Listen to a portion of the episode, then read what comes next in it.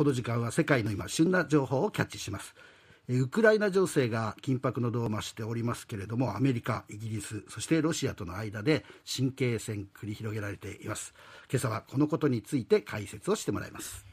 毎日新聞論説委員小倉隆康さんです。小倉さんおはようございます。おはようございます。はいおはようございま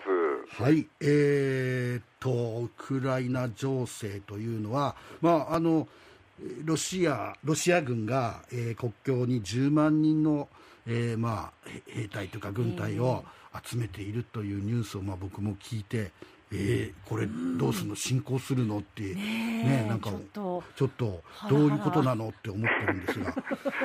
すね。あの日本人の多くにとっては、ちょっとあの遠い世界の話なんでね、このお話、はい、なんであのロシアがその、えー、ウクライナにこの時期に侵攻するという話が出てきて、ですね、うん、それに対してそのヨーロッパとかアメリカが、えー、それを警戒してるっていうのが、なんで出てきたのかって、ちょっと分かりにくいんじゃないかなと思うんですよね。で、ウクライナっていうのは非常に特殊なあの国で、えー、ちょうどそのロシアロシアとあの、まあ、ヨーロッパですよね、はい、の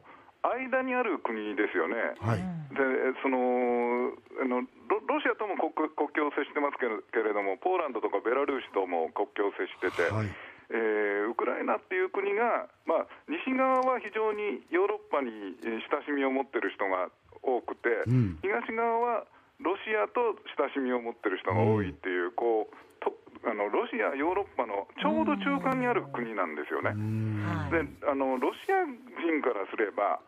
あのスラブ民族ですけれども、はい、スラブ民族の故郷っていうのは、今のウクライナにあるんですよね。ほうほうほう。だから首都のキエフとかあの辺が、あのウクライナ民族ってもともとあそこら辺りから出てきたと思ってる人が多いわけですよ。だからその、あのスラブの故郷みたいなところを、はいえー、ヨーロッパの支配がどんどん広がっていくことに対する、うん、えー、ロシア人の嫌悪感とか懸念とかっていうのが、うん、えー、日本人が想像する以上に強いということなんですよね、まずそのベースにあるのは。うん、それでそのあのウクライナっていうのは、もともと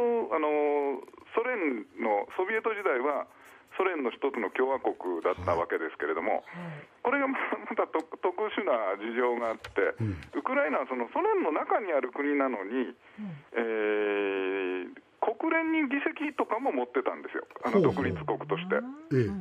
だからその非常にその、えー、ソ連との関係、あとその国際社会との関係で、ものすごく複雑なあの歴史を持った国なんですね。うん、それでそのじゃあ、えー、ソ連が崩壊した後あのウクライナっていうのは完全独立するんですけれども、えー、その後もたびたびロシアと近い政権でヨーロッパと近い政権の、うん、あの政権交代がどんどん繰り返されてきたんですよ。それでロシアのに近い政権ができたときは、えーまあ、さほど問題なく、まあ、ヨーロッパとすれば新ヨーロッパ的なものがあの政権ができてほしいなとは思ってましたけれども、あまり手出しはしないんですけれども、新ヨーロッパ的政権ができたときに、ロシアはかなりあのそれを嫌がって、はい、えー、いろんなちょっかいを出してきたわけですよね。はいはいはい、でそそういうものがあって、ウクライナとしては、えー、いずれあの NATO、北大西洋条約機構に入りたいっていう思いがすごく強いんですよ。その新欧新ヨーロッパ派の住民っていうのが、はい、まあ多分おそらくあの調査なんかすると6割とか7割は新ヨーロッパじゃないかなと思うんですけれども、今。要はあれですよね、そのヨーロッパ側とロシア側ということでいうと、はい、まあ、民主主義か、いわゆるまあ今のプーチン政権でいうと、まあ、ちょっと。えー、どなんつうのかな、えーはい、先先制君主とかあの、はい、えー、やっぱり独裁者がね、ね強権的な、はい、えー、政治をやってるところの国なのか、どっちかっていういうことになりますよね。じゃあ、でもそのウクライナの人は、うん、親ロシア派ではあっても、民主主義国家の方がいいとは思ってると思いますよ。とは思ってるんですか？思ってると思いますけれども、やっぱりりあのあの住民がロシア語を喋って、そのスラブ系の民族だったら、うん、ロシアとの関係を重視するっていう人が出てきてもおかしくないわけですよね。あのイギリスの外務省が、はい、えー、ロシア、この親ロシア派の指導者を就任させようとしている、そのいろんな議会にね、工作をしているっていう、はい、えー、情報を出したじゃないですか。はい MI5 だか、なんか、なんかそんなとこ6かね。6だか、はい。あれはどうなんですかね？それは多分情報の神経戦やってると思うんですよね。はいはい。えいろんな情報があるんだけど、こういうことやややってあのやってるんじゃないか、うん、いやいや、ロシアはそういうことっていうのは絶対ありえないって言言ってるし。はあはあそれがだから、あの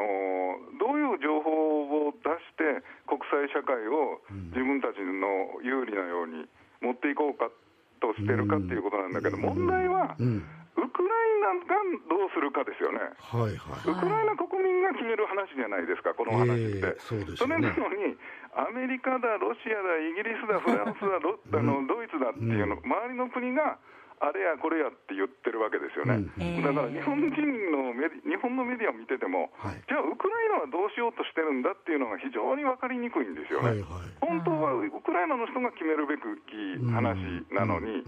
あのまあ、もそのもっと最も多分あの問題なのは、えー、ウクライナの人が決めようとしてるのをいつも、えー、ロシア側が、ロシア政府が非常にそれをえー、決められないような形にしてるって介入してきたっていうのが、問題だとは思いますけれどもね。でもその、なんでじゃあ今回、ロシアがここに来て、はい、そのウクライナ国境近くに部隊を展開したりですね、はい、その侵攻するんじゃないかなっていう話が出てきてるのかっていう問題なんですよね、はい、この時期にっていう話なんですけれども、それでしょう？おそらくですねあの、いろんな分析があるんですけれども、えー去年の10月とか11月頃から、ロシアの国内でのプーチンあの大統領の支持率っていうのが結構下がってきてたんですよね。はい、だからこあのプーチンとしては、え。そのなんかその、えー、強い姿勢を見せたり、うん、えー、外のにあの問題を向けたりすることで、うん。うん自分たちのっていうか、自分の政権のあの支持を高めたりですね、はい、政権基盤をしっかり固めようっていうものがあるんじゃないかっていうのが一つと、その弱ってたところに、えー、ウクライナがヨーロッパ、特にその NATO 加盟に向けてどんどん走り出していくっていうことになれば、うん、ますます支持があの低くなるだろうなっていう、はい、いうことがまた一つ、それともう一つは、アメリカが弱いと思ったっていうこと。あの、プーチン大統領はバイデン大統領の政権がさほど強くないと思ってるっていうことなんですよね。特にそのアフガニスタンでのその撤退が非常にまずいことになったんで、これはバイデン政権っていうのは、さほどその思い切ったことできないんじゃないかと、多分勘ぐってるっていうか、その足元見てるところ、足元を見てるところがあると思うんですよ。じゃあでも、そのこれ、本当にロシアがウクライナに侵攻するのかっていうことは、を考えると、ロシアっていうのは実際2014年に、あのウクライナののその東部の方に、あの事実上支配したりしてましたけれども、あのその時はあのロシアっていうのは入る、入る、介入するぞって、これほど言ってなかったんですよ。はいはい。であの2008年でしたかね。あの、ジョージアに侵攻した時も、はい、あの突然入るみたいな形だったわけですよ。でこれほどそのメディアに見える形で、国際社会に俺たちこんなことやってんだぞ、ひょっとして入るかもしれないぞっていうふうに言ってるっていうのは、過去にあまりなかったことなんですよね。いや、本当にやる気だったら、うん、えー、黙っていっちゃう。おかそのこんなになんかやるぞやるぞっていうのはおかしいっていう人もいるわけですよね。そういう見方もあるんですね。まあ、でも実際にかなり緊迫してるのは確かで、うん、あそこに本当にロシアが、あの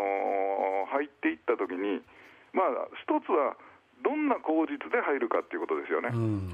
何もないところに、ウクライナが何もしてないところに入るっていうのは、さすがのロシアもできないんでね。うん。これまでの、そういうところを狙ってるところもあるんですよね、向こうの、その、なんていうのかな。出方を、そうそう、だから問題は、あのよくあるのは、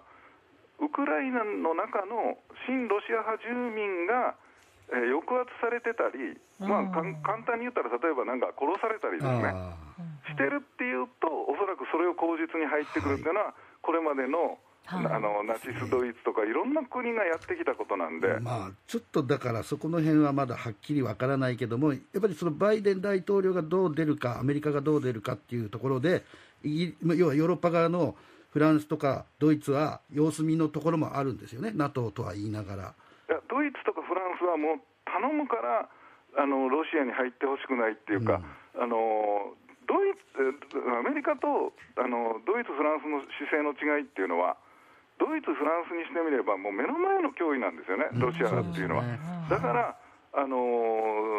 とりあえずプーチンさんと話し合いをして、うん、